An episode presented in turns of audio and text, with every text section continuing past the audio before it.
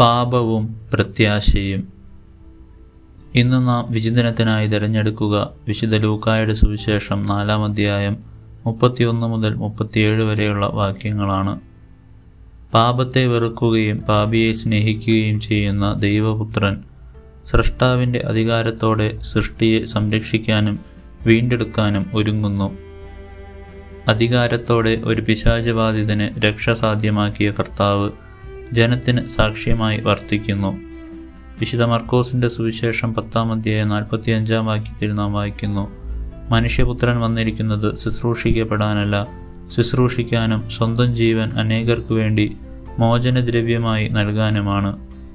സുവിശേഷത്തിന്റെ ധീര പോരാളികളായി വർത്തിക്കാൻ വിശുദ്ധ പൗലോസ്ലിഹ നിർദ്ദേശിക്കുന്നത് മറ്റുള്ളവരുടെ വിഷമതകളിൽ സഹതപിക്കാനും അവയിൽ പങ്കുപറ്റാനുമാണ്. ആകുലതകളെ അകറ്റുന്നവൻ നമ്മിലുള്ള വിഷമങ്ങളെ അകറ്റാനും പ്രത്യാശയുടെ ദൂതരാകാനും നമ്മെ ശക്തിപ്പെടുത്തുന്നതിനായി പ്രാർത്ഥിക്കാം.